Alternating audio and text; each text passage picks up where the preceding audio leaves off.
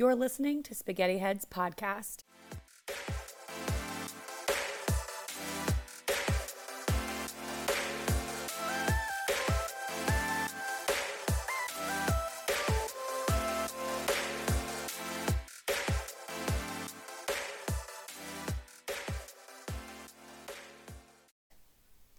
Hey, listeners. Okay, so today we have a very interesting subject matter to discuss.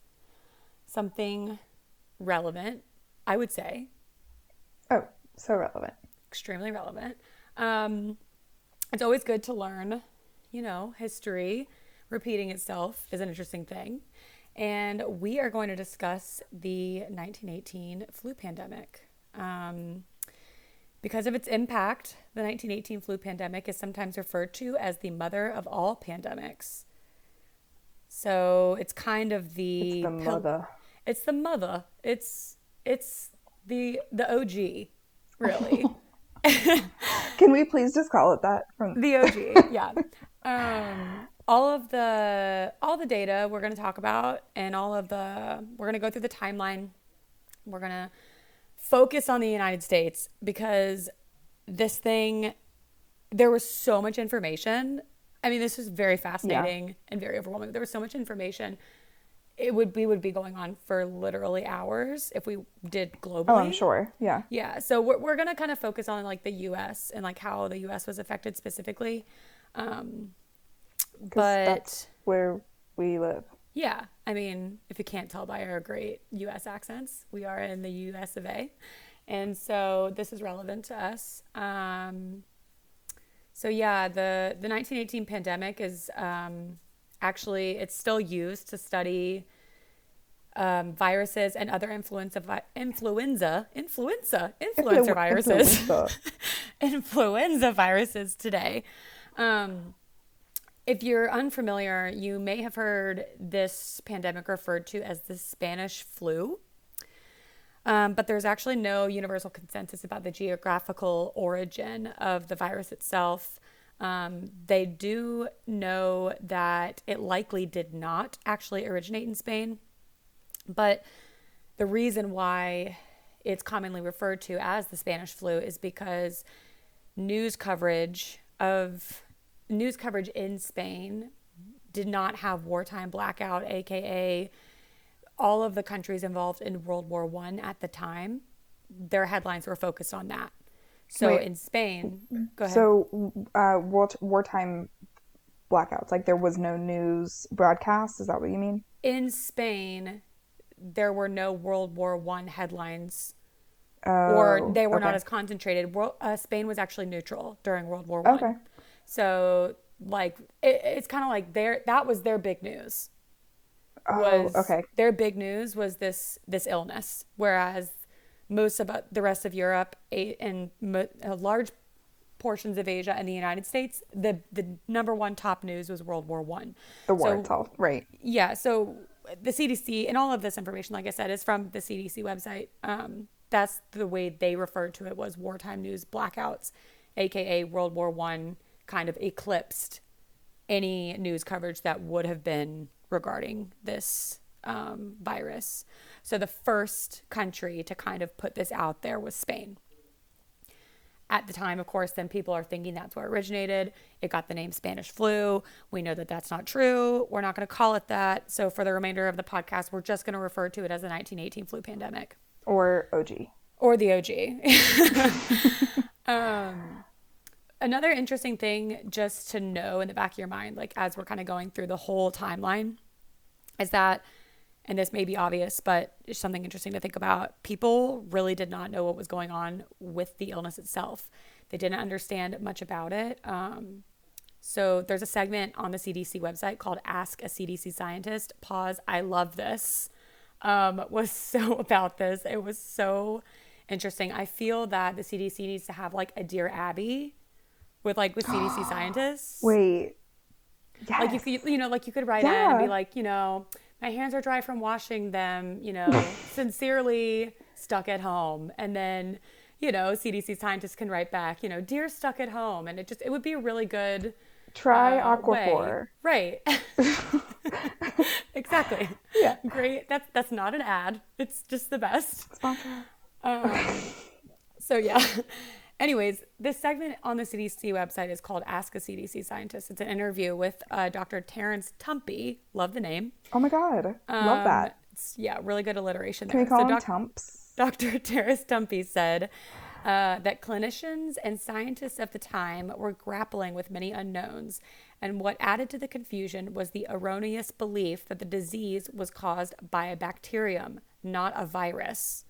It wasn't for another 30 years that people would understand that the 1918 pandemic virus was actually an influenza A H1N1 virus.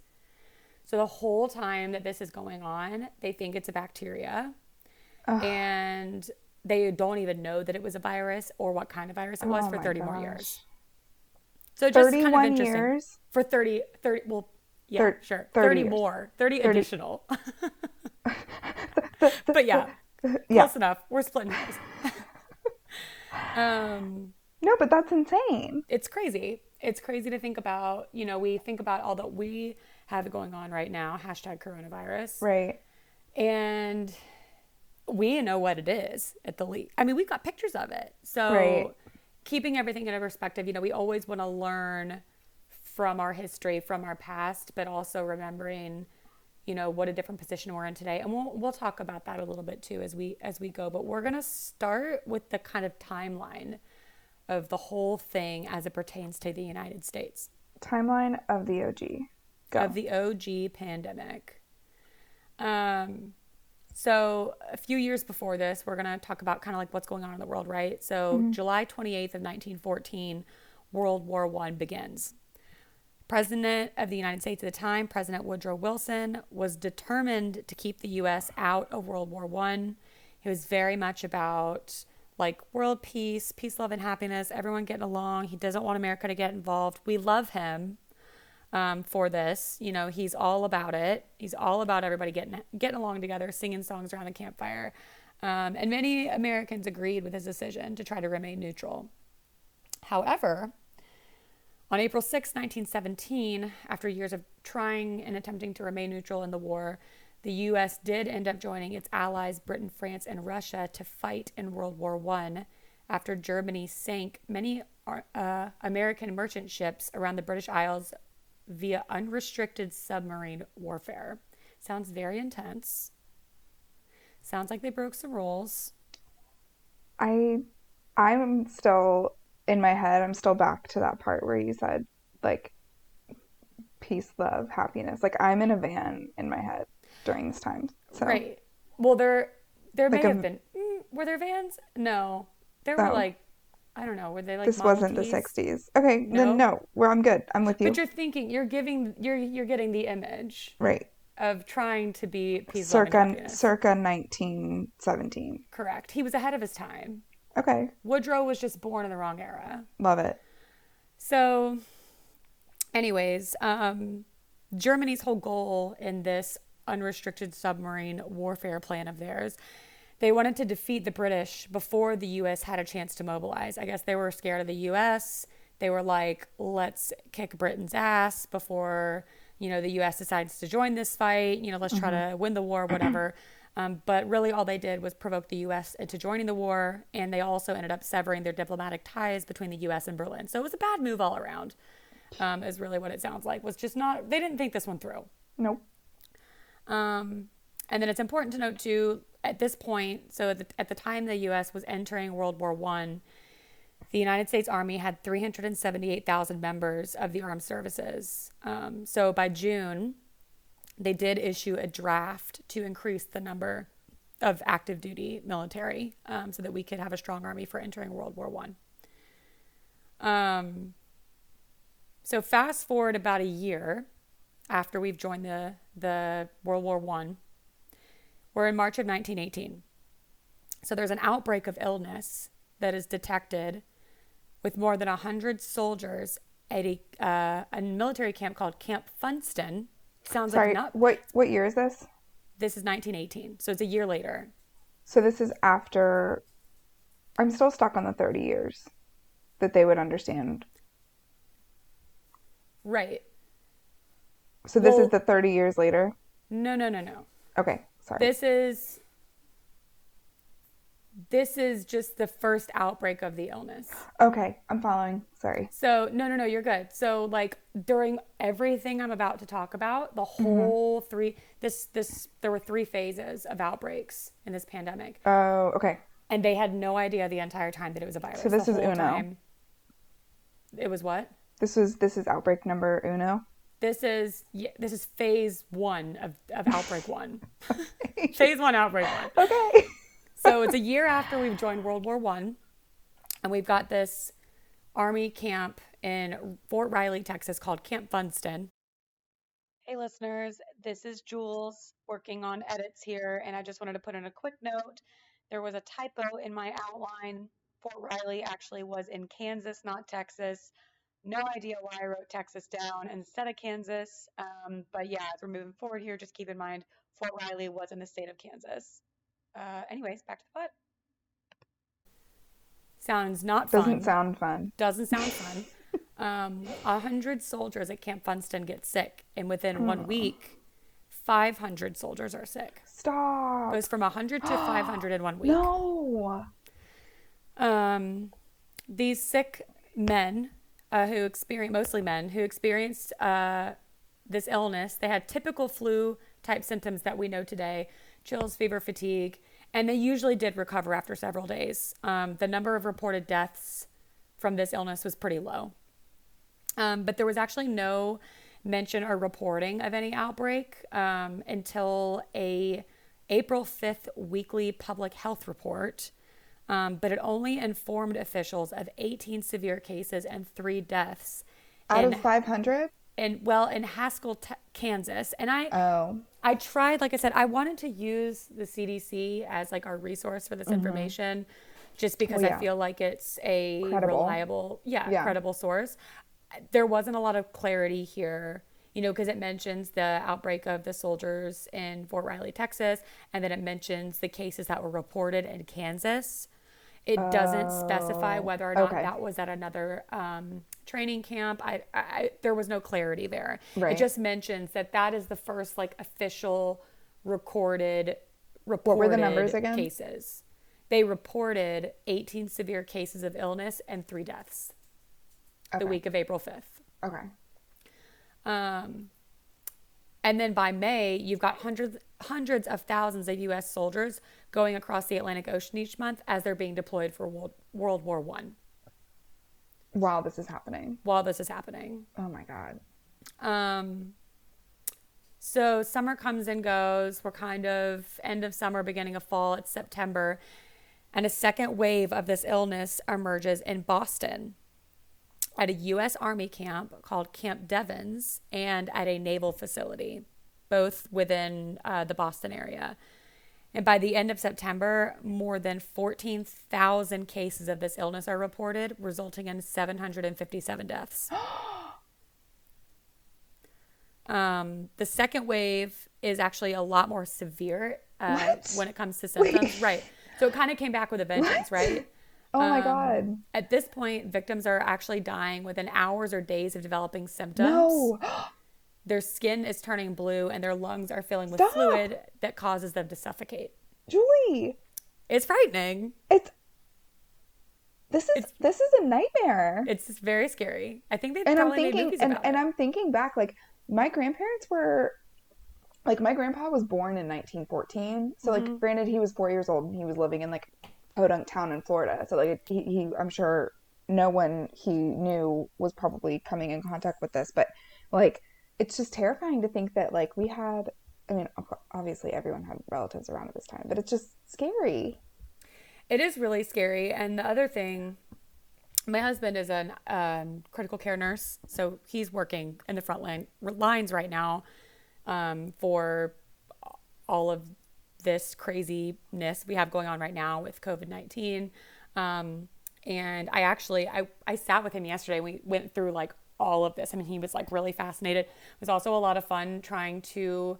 Um, ask him to help me uh, pronounce some of the like I was gonna ask did you have a list of like well So- you were like Brand, Brandon can you yeah i did i and there were some things that i had to ask him And I even told him, I was like, man, I wish you were not working when we record this so we could ask you to explain this again.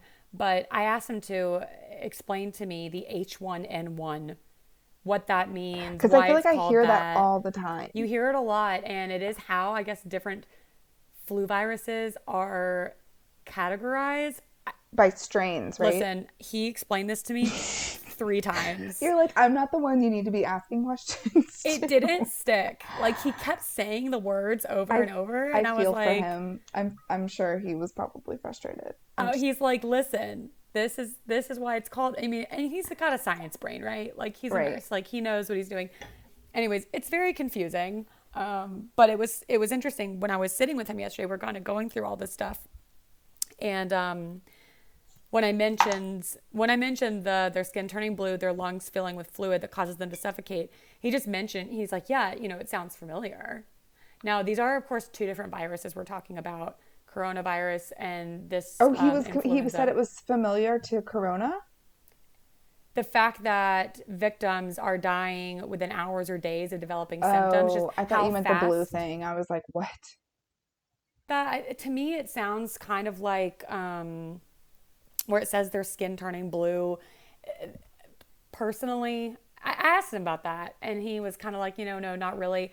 I don't know if that was maybe something that was like, you know, blasted in newspapers. And so it's like, you know, reported symptoms or um, results of the people that are getting sick. And because that's what was, you know, reported at the time, who knows if literally their skin turned blue? Maybe. Um, But that is scary that like he because he's he's there every day. He's taking care of people that have COVID. right COVID now. 19. Yeah. So it's like, and he's like, oh yeah, sounds similar. Like so casual. Yeah, it is. It's really, really crazy. He was saying that he will go in for his shift in the morning, and his patients, you know, they don't feel great. They're mm-hmm. there for a reason. They don't feel mm-hmm. good.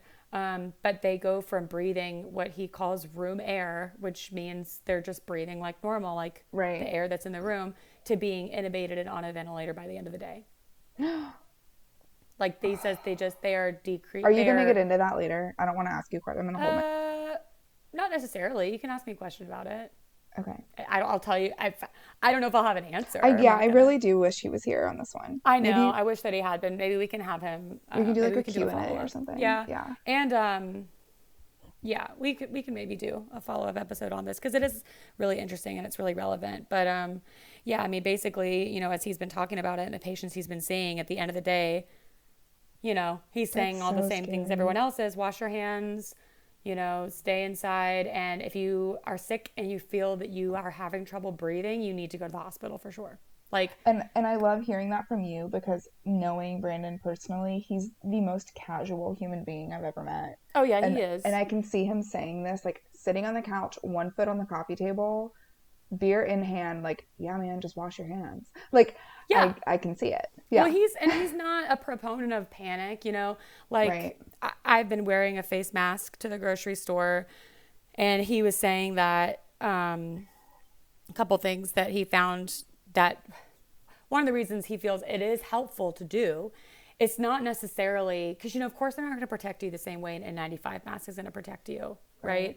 But it will keep you from touching your face without thinking about it, or touching your mouth, or touching your nose while you're in the store. Same thing, wearing glasses. If you wear glasses, just wear them to the store because it will literally block you from touching your eyes, your nose, or your mouth if you wear glasses and a mask. So, you know, everybody's going to take the precautions they're comfortable with. Of course, I think everybody needs to do everything they can to stop the spread of this virus because even Right. if you know you feel that you're not and that's the other thing that you know he drives home is he's like yeah you know we're young we're fairly healthy our risk is very low but like you don't know who you could come in contact with that you could cause harm to someone else and so think of other people you yeah. know okay, um, we're gonna pick that subject back up. I know we're gonna pick that because yeah, that's yeah, a good one. Yeah. But this, but it is interesting that the second wave of this 1918 pandemic virus came back with a vengeance, and Mm-hmm. like not to be scary, like no one needs to panic. It is a little scary. I mean, it should you should be a little scared, not like you know, don't freak out, but. That is the other thing about this new novel coronavirus COVID 19 is they don't know enough about it. Similarly to this, it could come back fall in the fall and be worse. It could, it couldn't, we don't know. We all hope that everything we're doing now just makes it subside and we can get a handle on it, but we just don't know. Right. So, um, so we're still in September of 1918 um, during the second wave that is occurring in, in Boston with the 14,000 flu cases reported and the 757 deaths. So at this point, the New York City Board of Health is requiring all flu cases. And of course, keep in mind, I'm going to be saying like flu cases. They weren't saying flu cases because they didn't know it was a flu. They still thought it was a bacterium. They still point. were thinking it was bacteria. Yeah. Okay. Or still trying to figure that out. They had no idea it was a flu. But there's the New York City Board of Health is saying all cases of this illness need to be isolated at home or in a hospital. So that's interesting because that sounds pretty familiar. hashtag quarantine. Right. I'm in Um, it right now. yeah. Everyone is. Everyone's in it. We're all familiar with this idea. Um, but I haven't, put, I haven't put a bra about. on for what three and a half weeks. I know. It's like you're Not I forgot how to do makeup. Um, So yeah. yeah. Okay. It's sorry. fun. Um, so yeah, we're talking March, April, May, June, July, August, six to seven months after the initial outbreak. People are finally saying, okay, we need to report all these and we need to use quarantine methods. So six to seven months after the initial outbreak for this one. And then I'm thinking back, when did COVID start? November? The longest month of my life. Well, in the United States, No. like oh. originally n- started in November, right? In China? Yes, but we're talking, if we're going to compare the two, like we're focusing on the US. So the first Oh. cases in the US for the 1918 pandemic were March. Took six or seven months for them to start telling people to quarantine. With ours, I think first cases in the US may, might have actually January? been late January. Yeah. So, and they start telling people to quarantine in March. So it's a, it is a shorter timeline. It's like half, half, A like cut in half. half. Yeah. Yeah. Okay. Um, uh, so a month later in October, we have an additional 195,000 Americans killed by this pandemic. What? And the US actually starts to experience a severe shortage of professional nurses. Wait, a month later? Yeah. so the next month, we've got 195,000 Americans killed by the flu pandemic. Yeah. That's a city. Yeah. It's a lot. And it's fast. And we have now this severe shortage of nurses because many of the nursing professionals are deployed abroad into military camps because Or they're World getting War it themselves and then passing away. Right. Which brings me Oh my to God, no. my next little tidbit. A lot of healthcare facilities, even Mm-hmm. though there was a nursing shortage, failed to utilize trained professional nurses who were African American because they're racist assholes. what? Oh, okay. Right. Oh, okay. So, you know, and that's not something, it's like, you know, do you even dignify this with, Like, like everything that's coming after this point, like I can just I mean, we're not surprised, right? Like we, we know, we know the history of our country. We know Right. The role that racism has played. right the unfortunate history. Yeah. yeah, the unfortunate history. We're going to mention it because we're not going to forget it. You know, we need, it needs to be brought up. It needs to be called out. Um, but it's completely unacceptable, obviously. Um, and, you know, we're not going to scapegoat with it was a different time because these were trained professional nurses that were not being utilized to save lives. So what were they doing patient at that time? Were they in the quarantine or It didn't say. Okay? There was, I, I couldn't find any information. I mean, I just think that it was, you know, healthcare facilities, hospitals, doctors' offices didn't want to hire black Americans because of the color of their skin, even if they could help keep keep people alive.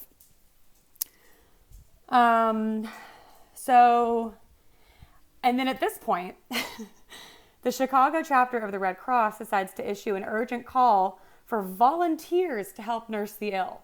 Stop. So just let's just imagine if that was happening today. Right. Volunteers, but they would they they would prefer just unskilled volunteers to help nurse these people. Um, and there was a nursing shortage. So that was not good. You could Um, you you should see my face right now. Yeah. It's it's not ideal. For those that don't know, we're long distance. Oh yeah. So we're not sitting in the same room. We totally did not mention that. And like Um, you should see my face.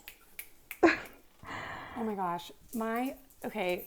Sorry. I can hear is- Murphy. Is he scratching? Yes! Is he okay? He's he's doing this thing where every time I'm on the phone recently, which is not great because the one day of work that I'm working, because also hashtag reduce work week, um, every time I'm on the phone, he stares at me. and I don't know what Okay, that sound Okay. it doesn't sound as bad as it probably is, I'm sure. Well, I'm just afraid he's going to start barking any second. I don't know what he wants though, so we're going to just try to ignore him. Okay, well, you know, freedom of speech just Yeah.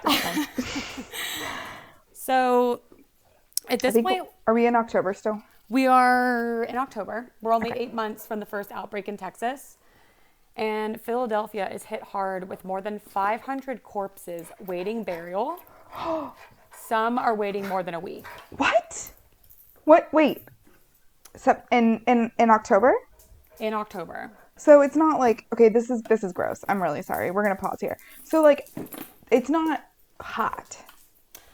Um, well, they decide to use cold storage plants Oh, to store refrigerate or they decide to use cold storage plants as temporary morgues.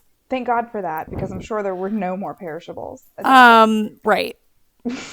so the places where they're usually storing refrigerated and frozen foods, perishable items, they've decided to put bodies there because they don't know what else to do with them.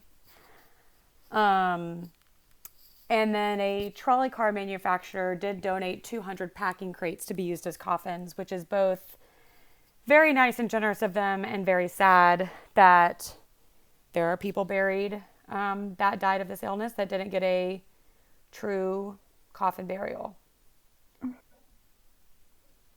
which is okay. just crazy. It's really sad.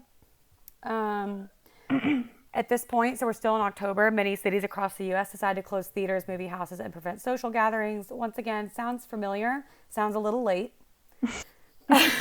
but does sound familiar. Um, and the San Francisco Board of Health starts requiring any person that is serving the public to wear a mask, and they issue recommendations to all residents to wear masks also when they go in public. So that's like people serving food, maybe maybe like bank tellers. Yeah, and I thought Okay. this was interesting because this is something we haven't seen. I know. I was just thinking that when you said it. I was like, I went to Publix the other day, and Publix, is, we're in Florida. Publix is a grocery store. it's, It's more than just a grocery store, Julie. It's where shopping is a pleasure, It's usually. you completed my entire statement. Um, so, but you know, I haven't seen any, and like, and I feel like an asshole when I go to get my receipt from them before I leave because they hand it to me and I'm like, I don't want to touch your hand. So I just like, I grab it from their hand with like my pointer finger and my thumb. And Have you like, tried digital receipts? Do you know what you that know, is? I don't, okay. You know what? Do you want to just keep going with your story? Because I, I have no time for For for criticism on my my my, my paper usage right now. Oh my god. So, okay. So that's October 1918. So November 11th, 1918, big date. World War One officially ends. And Just people in be- time for Thanksgiving. just in time for Thanksgiving, people begin to celebrate and soldiers start to demobilize. And it's also just a really interesting and important factoid here. Factoid. Um, the U.S. Army has increased from 378,000 soldiers to 4.7 million soldiers because of World War One. the army as it uh, like itself when the war ended was larger than it was when it began. Yes, that much. That's larger. understandable. It's a lot of soldiers. I mean, It's a lot. it's a, it's a lot. It is a lot. You're right. Um, so by December, public health officials start to begin public education programs about the dangers of coughing and sneezing, which I find kind of hilarious in a way. I want to know more about these programs.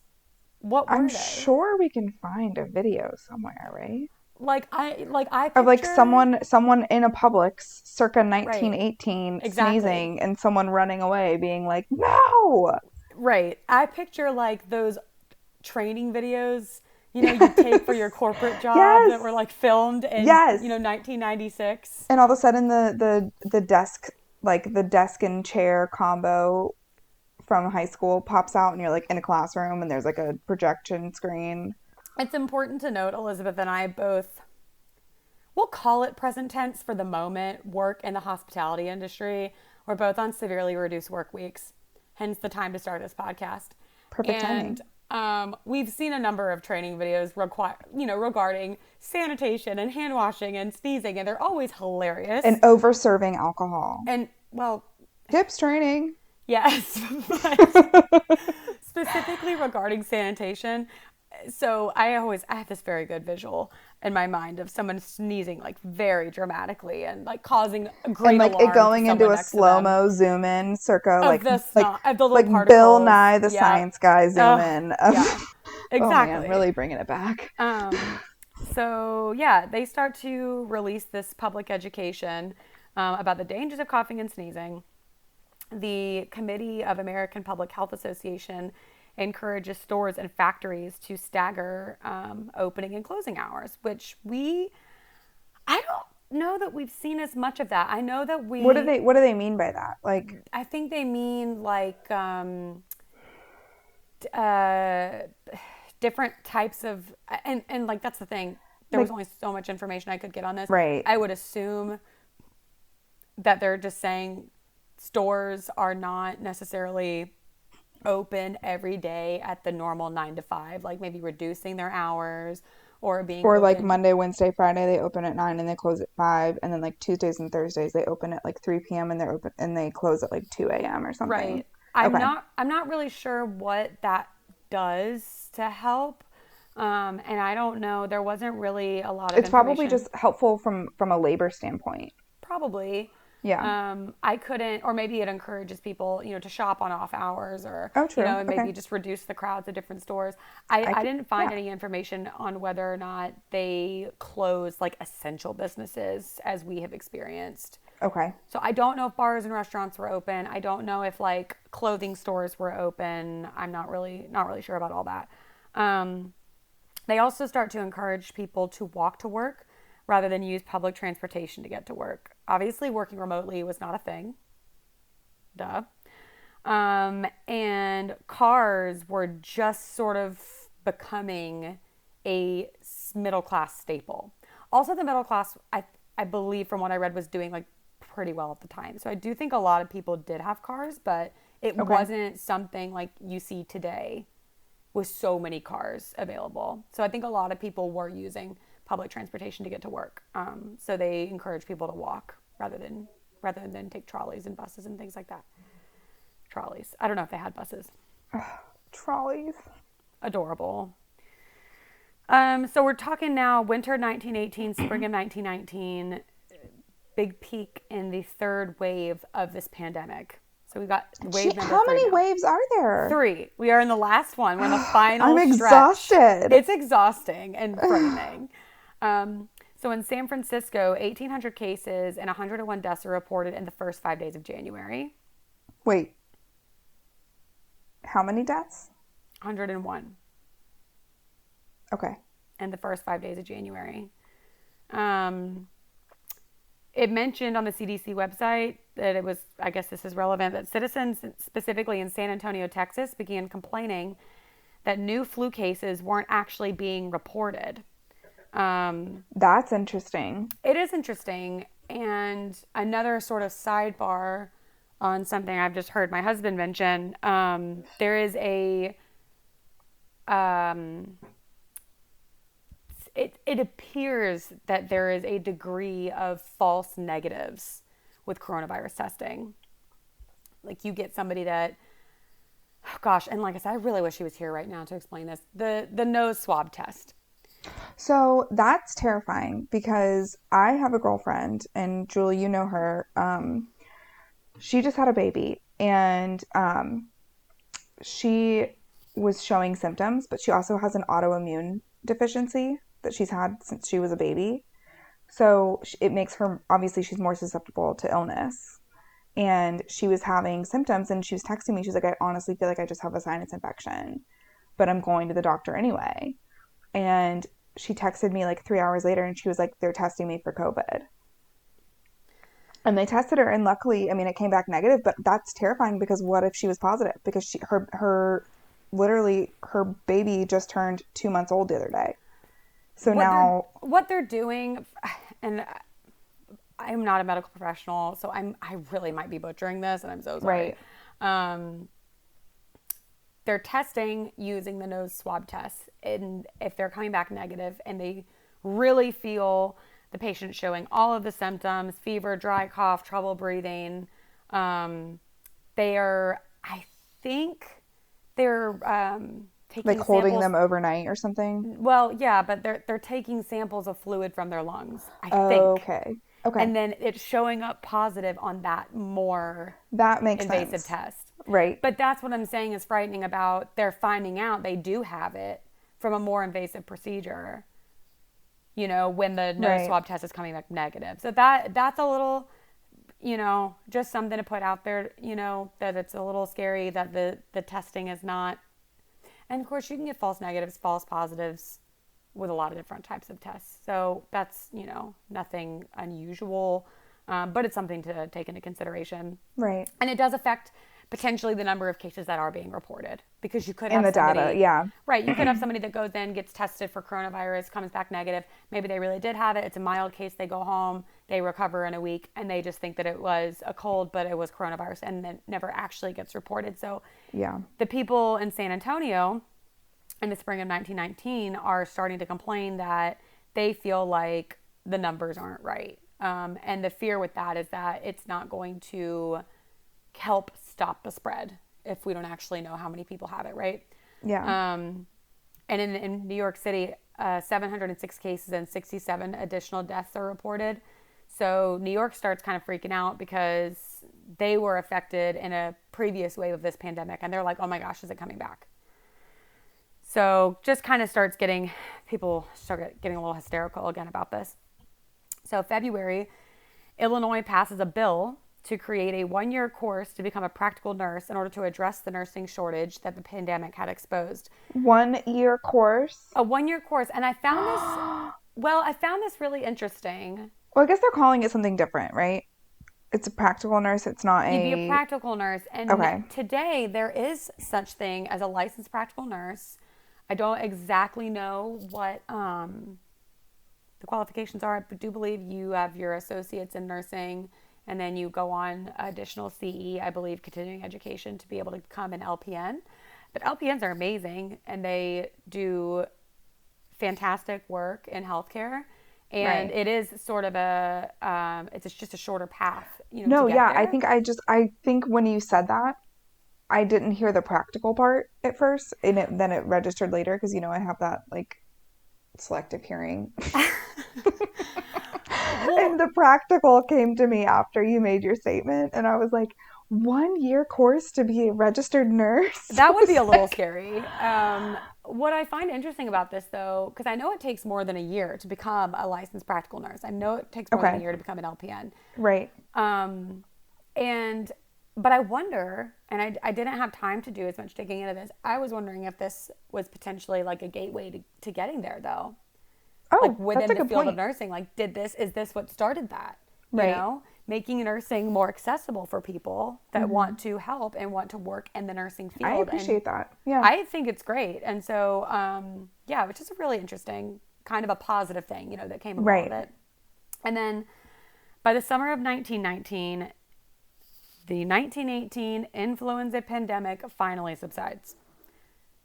So it doesn't go away, but it does subside, you know, where it's no longer at pandemic level by the summer of 1919.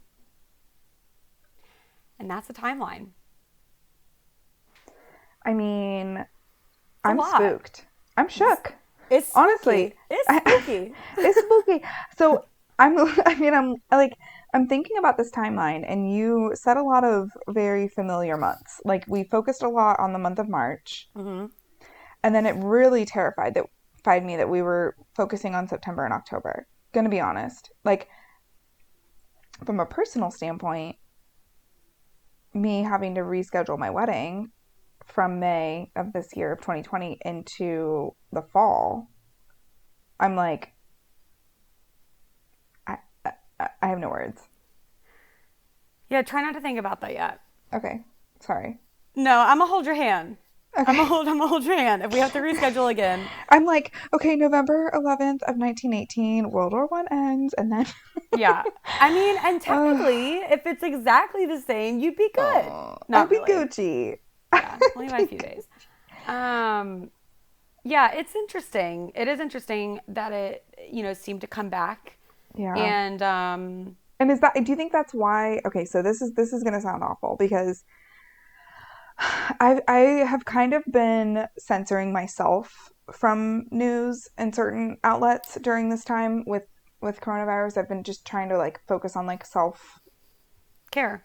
yeah, self care, self preservation. Like I think that's I just have I've just been trying to censor myself because I feel like if I don't, there's going to be a level of stress that's going to hit me where like I will not be able to sleep. Yeah. Truly. So like this is going to be a dumb question, but based on this, it scares me that it's going to come back this fall, but is that what's projecting currently?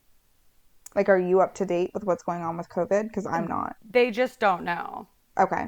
It's this. I mean, as far as that goes, it's the same. And that, and and I'll, you know, get into a little bit. I, I touch on a few of the similarities, differences, things like that. Um, but I think that that's the important thing about not minimizing the situation that we're in now, because, you know, people saying, "Oh, it'll go away by the summer." You know, well, yeah, sure. Historically, this 1918 pandemic, it did seem to kind of subside in summer times, but then it comes back. It did it twice. So, um, or it subsided in the summer, came back in the fall, then came, and then kind of subsided and came back again, you know, a few months later, and then subsided. And it is important to know, and I touch, I touch on this. I'm going to go through a couple of stats, but it's relevant. So, um, the virus, it subsided in the summer of 1919, but it did continue to circulate seasonally for 38 more years Oh my God. that particular strain. So, kind of like how we have flu season now. Like, from what I understand, from what I read, our flu that we have now is like a distant relative of this flu, I think. I could so be wrong, but I, you know, of course, this is me and my non science brain, like trying to understand science. Science is so not my strength. I always wished it was. Loved everything science as a Right. kid. science fair, did it every year. Like, just it wasn't for me. It was not my journey. Um, do you remember when I wanted to be a marine biologist? Yeah. And then I was like, wait. You were like, save the dolphins. I can't. Sorry, I can't. Science. Yeah, science not my thing. Um, but yeah, so I mean that's the thing with with COVID nineteen is the thought is you know it's not going to just go away. Mm-hmm. It's we hope it subsides and then we hope it just kind of circulates seasonally like a flu would and not in the numbers that it does now. But um, yeah, it's very unlikely just to kind of disappear into the night and to never be seen again. And then we just gotta Um, hope that no one else is gonna just take a break with a little bat snack. We don't we don't know that that's what caused it, but yeah. I'm joking. That was a, that was that was a joke.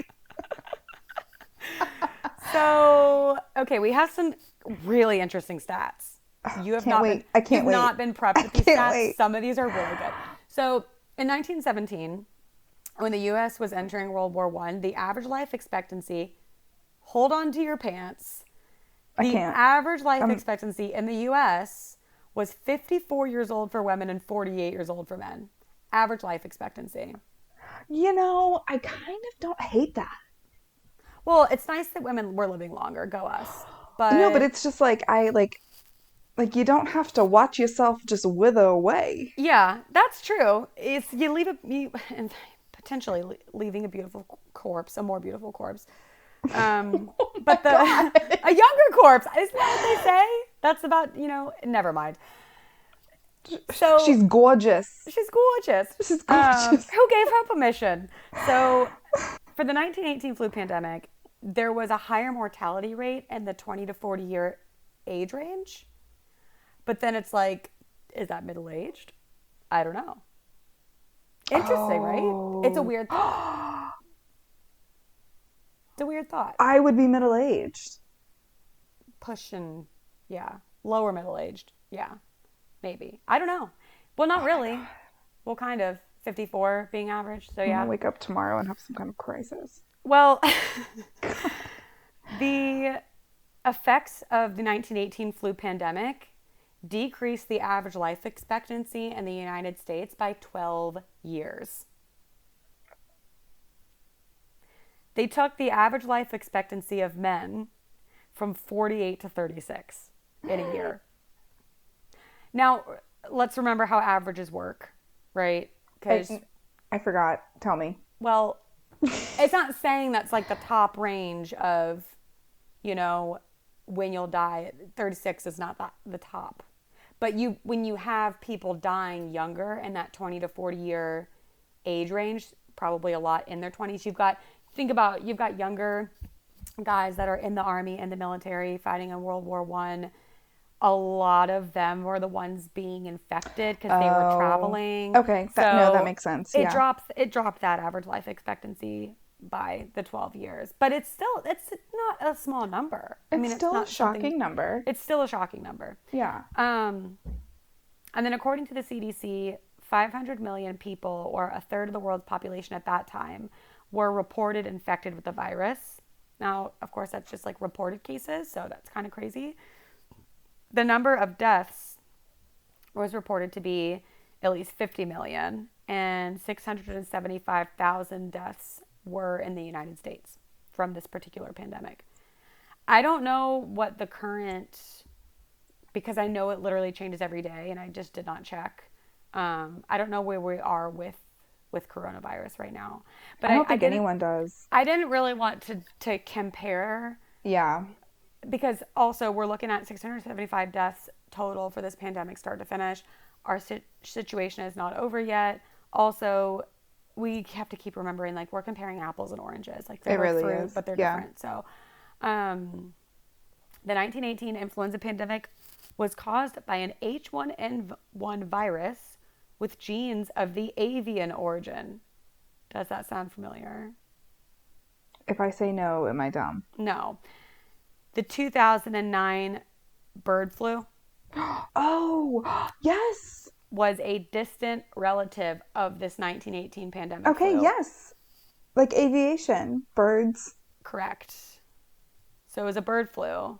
They both were, and they were apparently distantly related, which explains a lot of the hysteria around Right. 2009. Because I remember at the time, like, really not understanding um, why people were freaking out so much, but like knowing Over I was bird flu? younger. Yeah.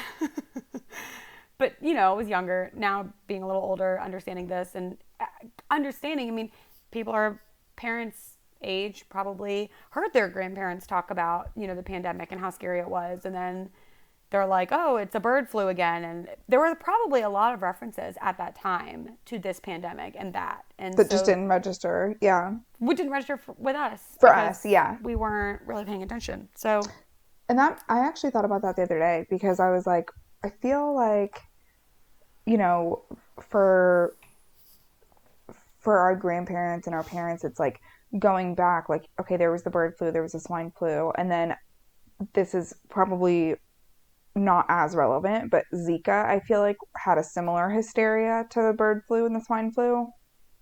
yeah, Do you remember Zika? yes, Okay.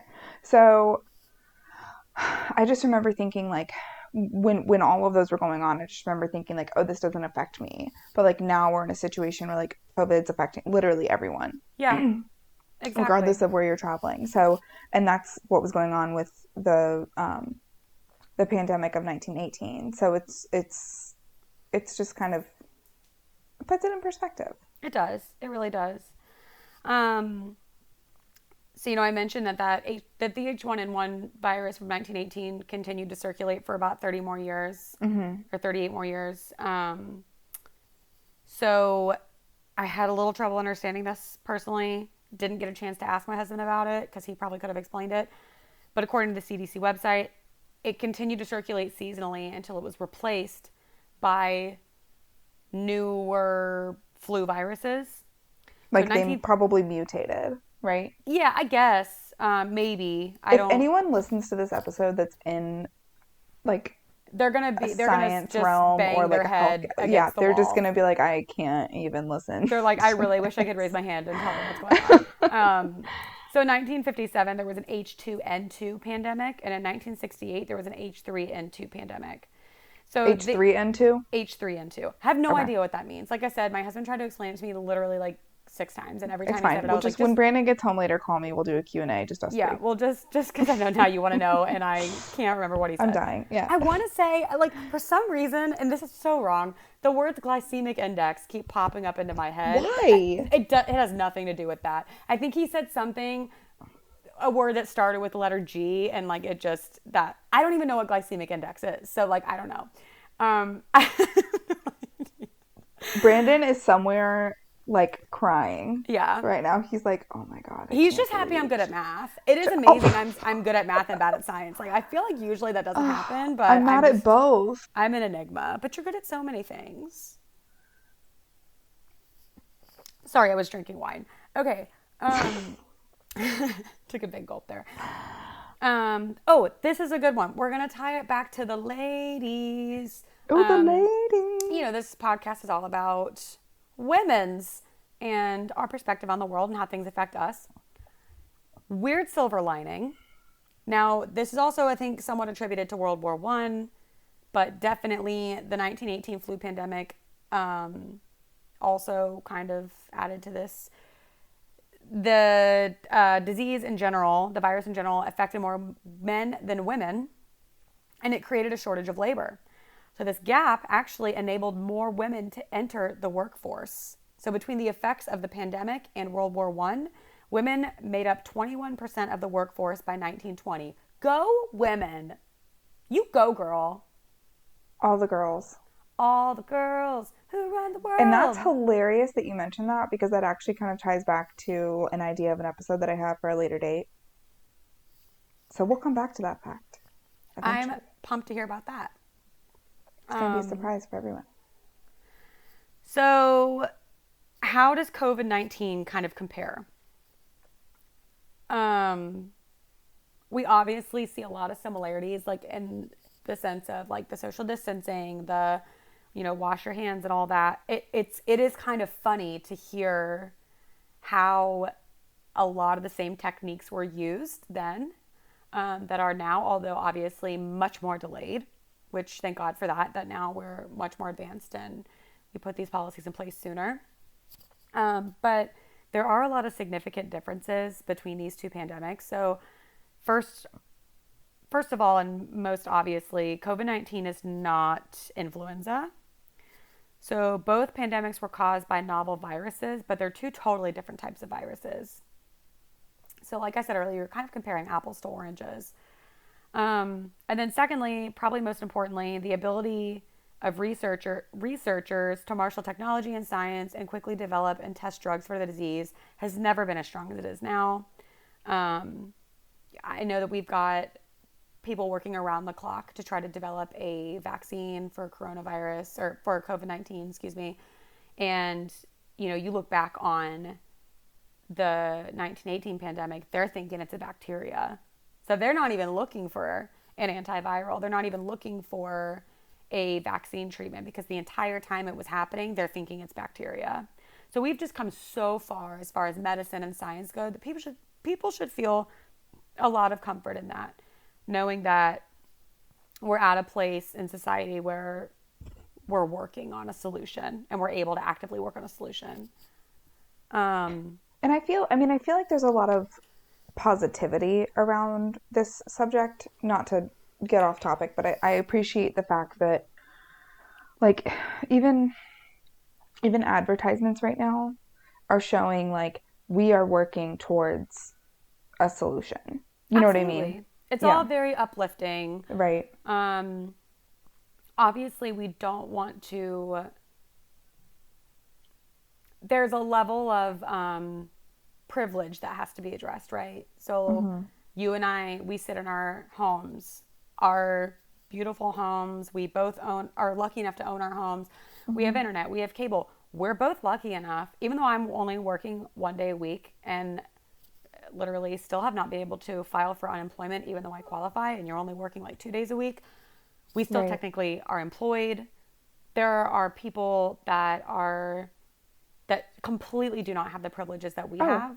Yeah. Um, and that that is where it like it gets scary to me because like we we can sit back and say like there's good coming of this and like it's nice to have a moment to breathe to sit back to reflect you know to kind of recenter yourself but not everybody has those privileges um, but yes it also you know acknowledging that there's a privilege associated with that it should not also be ignored that you can try to find good in everything and that you can try to take the good in this and try to extract like hope and um, just stay as positive as you can, you know, while acknowledging also, like I said, that we're in a very privileged situation and that should not be ignored. Um, it's tough, you know, right? But it's it is it is nice to see how people have come together. I know for one, you know, you and I both work in hospitality. I've seen restaurants in the city where I live, you know, donating free meals and people really donating their time and their efforts to to serve people and to give back and to keep people afloat and it's just been it, it is really great to see too um, people that don't have much that are taking time and effort to to help you know with people that are in need right now. So yeah. it does seem like everybody's kind of trying to come together which is a really nice thing. I will say, and I apologize if this offends anybody, but I will say that one thing that has been a little bit frustrating for me is like the um the preface of almost every like social media post or every ad or every commercial. It's like we know these are hard times, but like it gets better, and I'm just like everyone knows that yeah. this is a hard situation. Like let's just instead of prefacing like we don't like we know what's going on right you know let's just focus on the good stuff and focus on the future yeah i don't know i don't know if that's i think that's fair to say i think yeah. it's fair i mean you get tired of having it shoved in your face all the time mm-hmm. like mm-hmm. and and for people like us you and i both are very anxious people like you, how you said you've had to take a break from the news i've had to do it too right um you know, I try to stay as informed as I can, but at the end of the day, I'm keeping my head down. I'm working my one day a week for my company, remote from home. I'm going on walks with my dog. I'm binge watching shows on Netflix.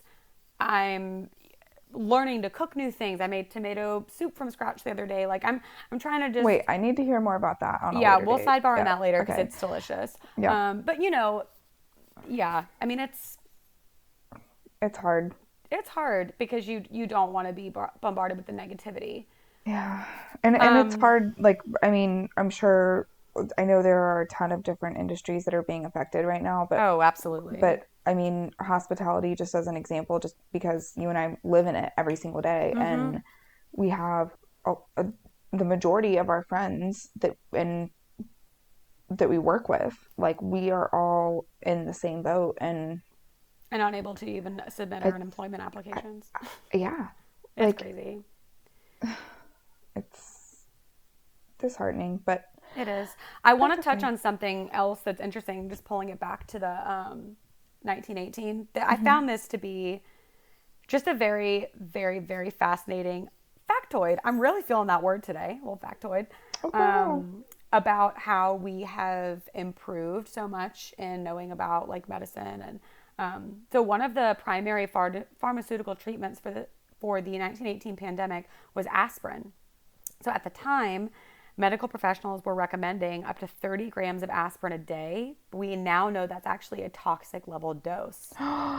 so aspirin poisoning symptoms do include hyperventilation and pulmonary edema. Edema. Did I have to ask my husband about this. That's called that's another fancy word for fluid in the lungs. Had no idea what that was. Um, no. But a lot of medical historians believe that the deaths from the 1918 flu pandemic were either caused or sometimes accelerated by aspirin poisoning. Crazy, right? Because wow. they just didn't know. Yeah. So it's it's it's a blessing that there's a lot we know now that we didn't know then. Um, Christine Kreuder Johnson, a UC Davis professor of epidemiology and ecosystem health, said that something to take into consideration for the 1918 pandemic is that the world was in the middle of a war and soldiers were, of course, spreading the virus globally by going back and forth. People also lived in very crowded conditions and they had extremely poor hygiene, hygiene at the time. I guess I didn't I didn't really think about people having I didn't I didn't think about that either. when I think of poor hygiene, I think like medieval times, like literally, but it's probably true that in 1918 people didn't know as much about like washing their hands and They maybe didn't know as much and there I'm sure there were less resources as well. Like the the plumbing you oh know, yeah, the sure. yeah. I mean outhouses, yeah, totally. So yeah, pl- sanitation and hygiene was probably much worse than we think that it was in 1918. Um, so just something to think about. But of course, on the other hand, now we have a much more connected world when it comes to like air travel. We also have more dense populations in general. So it actually makes the spread of COVID 19 faster and easier for the virus to spread. So you're kind of looking at two different factors. Once again, apples and oranges. That's kind of the bottom line here. Um, so yeah, I mean those those are really that's really the only ways I really wanted to compare the two because like I said, I know that the COVID nineteen is not over per se. So I didn't feel that it was it made sense to compare like statistical numbers with it not being over yet. That's still crazy though. It is. It is crazy to think about the similarities and differences, just like where we're at in the world, where we were then. Um, and obviously, you know, what can we all do to stop the spread? Wash our hands, wear a face mask and glasses when you go to the store, stay the F at home. Yeah. Essentially, that's that's the the bottom line. I mean, you want to go out, you want to get your 15 minutes of sunlight every day. Um, you want to Zoom with your friends, talk to your mom, talk to your dad, call your best friend, start a podcast. This has certainly kept us busy as we have been working under seriously reduced hours. It's kind of kept us from losing our minds. It's sort of a It gives me right something now. to look forward to every It week. does. It does. Find Yeah. something to look forward to. Read a book. I started reading Little Fires Everywhere. Amazing. Bob, wait, did you watch it yet? So, and I've never done this. I we are amidst, you know, we we're watching the season like as the episodes are coming out. So we'll watch the new one tonight. We, so that means Brandon's watching it. Yeah, he's oh he's Can he text can he text Matt and tell him that he needs to watch? Yeah, Brandon loves Brandon loves all the Reese Witherspoon produced shows. I mean Matt He's like, yes, strong female characters. I'm like, No, yes, this is why we got married. No, literally, I had this on the other day, and Matt was like, "So is this just like the Big Little Lies show?" He thinks. Okay, he- granted. He, honestly thinks it's gonna be. He thinks every single thing that Reese Witherspoon's in is Sweet Home Alabama. But sometimes He's like, he's like, when does she put her boots on? Well, it's a freaking great movie. But she does she does play a similar character in Big Little Lies and in Little Fires Everywhere. Like the characters Oh. that she plays are are similar. They are similar, different time periods. Which I will say, I had no idea Little Fires, Ever- Little Fires Everywhere was set in the '90s. I love it. It's so The first episode, I was, Yeah. I stood up. I was in my robe on the couch, comfy, wet hair. you're probably like, I had that that Disney plate. I I was I kept walking closer and closer to the TV, Yeah, it was and great. I was like, "Oh my god, oh my god, oh my god!" And then they had the episode of Real World. oh yeah, yeah, yeah, yeah. Oh, I That died. Oh, Well, I'm Really I'm, I'm in like chapter one ish of the book. how's it going? It's it's going. I started um Mind Hunters. I know. I Matt bought it it for me for Christmas, and I've been reading it. It's it's April. Well, I'm in chapter four. maybe we'll start this to be a new segment. We'll do book reviews. Or not book reviews, book recommendations. I recommend Little Fires Everywhere. It's very good so far. Do you recommend Mindhunters? So I will preface with the fact that I'm not a big reader. Um, and it's not because I don't know, it's it's like a it's like an attention span thing for me. Um, like I can read to fall asleep. Like I'm Yeah. really good at like I'll lay down and I'll start reading like a few pages of my book. I will I can get through three full pages, like front and back, and I'll pass out Yeah. it's an attention span thing. It's like the the content, yes, it's riveting, but it will not keep me awake. Well, that's Um, sometimes a good thing. It's better to read before you go to bed than to watch TV. That's It's better for you. You got to read during- about serial killers. It's, Yeah. Speaking of our next episode. Um, well, that's, I think, about it for the 1918 pandemic. I hope you guys liked it. I hope you thought it was interesting. I hope I hope that. you thought it was sick. You can edit that out. You can Uh, edit no, that out. that was It's punny. cool. I'm leaving it in. I like your pun action. Um, so if you guys have any thoughts, feelings, ideas for us, feel free to email spaghettiheadspodcast at outlook.com. We would love to hear Follow from you. Follow us on the Insta. Oh yeah, on the Insta, Spaghetti Heads Podcast. Or is it pods? Study spaghetti Chia? head pods? Pods. Pod? Pod. Pod Spaghetti Heads. podcast? Spaghetti Heads Podcast. And on Instagram? Yeah, Okay. I didn't know that was the name of it. it is. Okay, great. All right. All right. Well, cheers. Cheers!